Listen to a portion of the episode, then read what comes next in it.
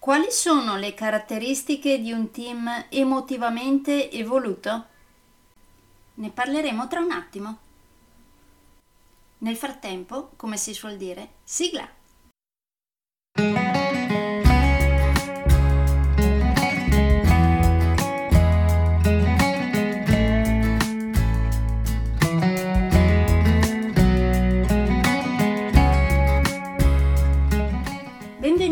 Podcast Coach 3C, che molto semplicemente sta per consapevolezza, cambiamento e crescita, cioè tre step basilari per il miglioramento. Di volta in volta vi parlerò di comunicazione, negoziazione, team e leader evoluti, gestione aziendale TIL, i quattro colori della personalità, self-leadership, talenti e career coaching. Saranno podcast brevi, in modo che possano essere davvero ascoltati anche dalle persone più impegnate. Io sono Stefania Tratto, vivo a Verona e sono business team e career coach, specializzata nel coaching neurosemantico, una tipologia di coaching che scava molto in profondità. Consulente certificata del metodo di analisi comportamentale 4Colors, utilissimo quotidianamente per ognuno, è in fase di accreditamento come coach ICF presso l'International Coaching Federation, tendendo sempre con molta passione al miglioramento continuo, all'eccellenza e alla professionalità. Sono davvero felice di avervi tra i miei ascoltatori.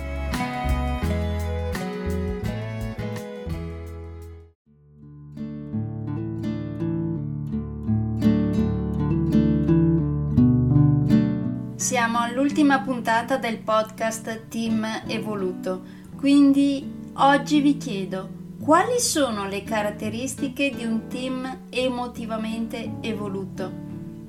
Sì, perché un team evoluto, secondo me, per essere evoluto, deve essere emotivamente evoluto.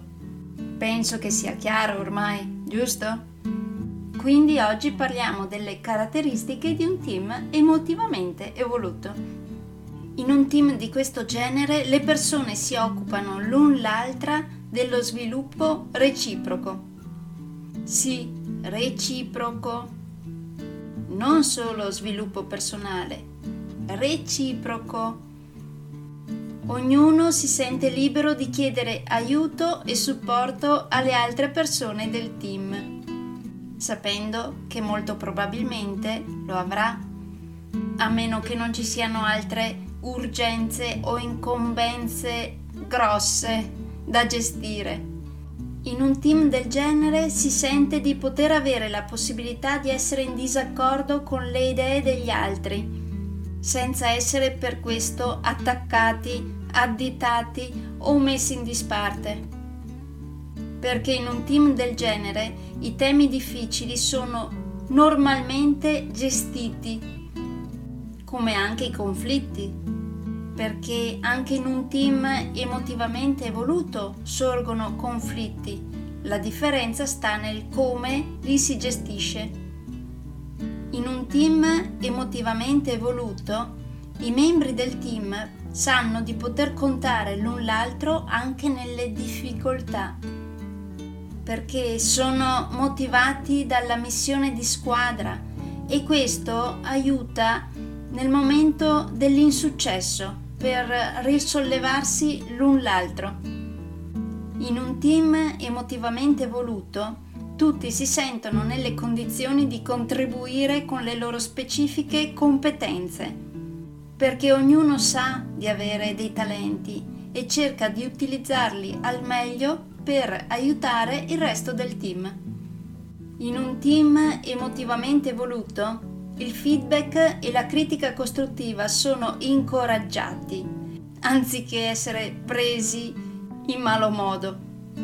E sanno benissimo che quando se lo meritano ricevono apprezzamenti, anziché silenzi, come succede invece in tanti team non evoluti che quando qualcuno avrebbe il sacrosanto diritto di ricevere un apprezzamento, riceve invece silenzio.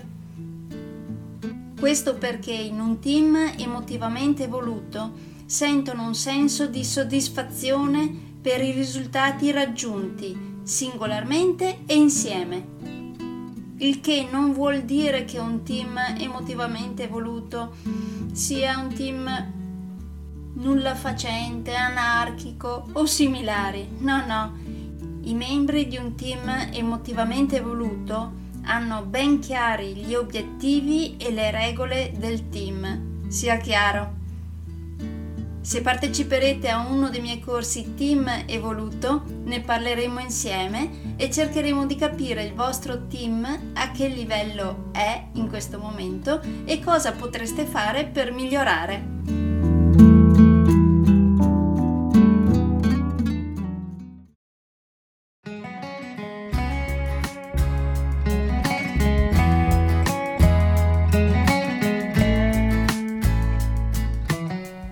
Che per oggi è tutto. Se volete avere più informazioni su ciò di cui vi ho appena parlato, andate sul mio sito www.stefaniatratto.com dove, oltre a tutte le informazioni sui miei corsi e sui miei libri, troverete anche i miei recapiti per contattarmi per organizzare corsi in aziende, scuole oppure per gruppi di privati, per effettuare test personalizzati for colors o per sessioni di coaching per aziende o per privati, di persona oppure online. Spero di avere il grandissimo piacere di conoscervi. A presto!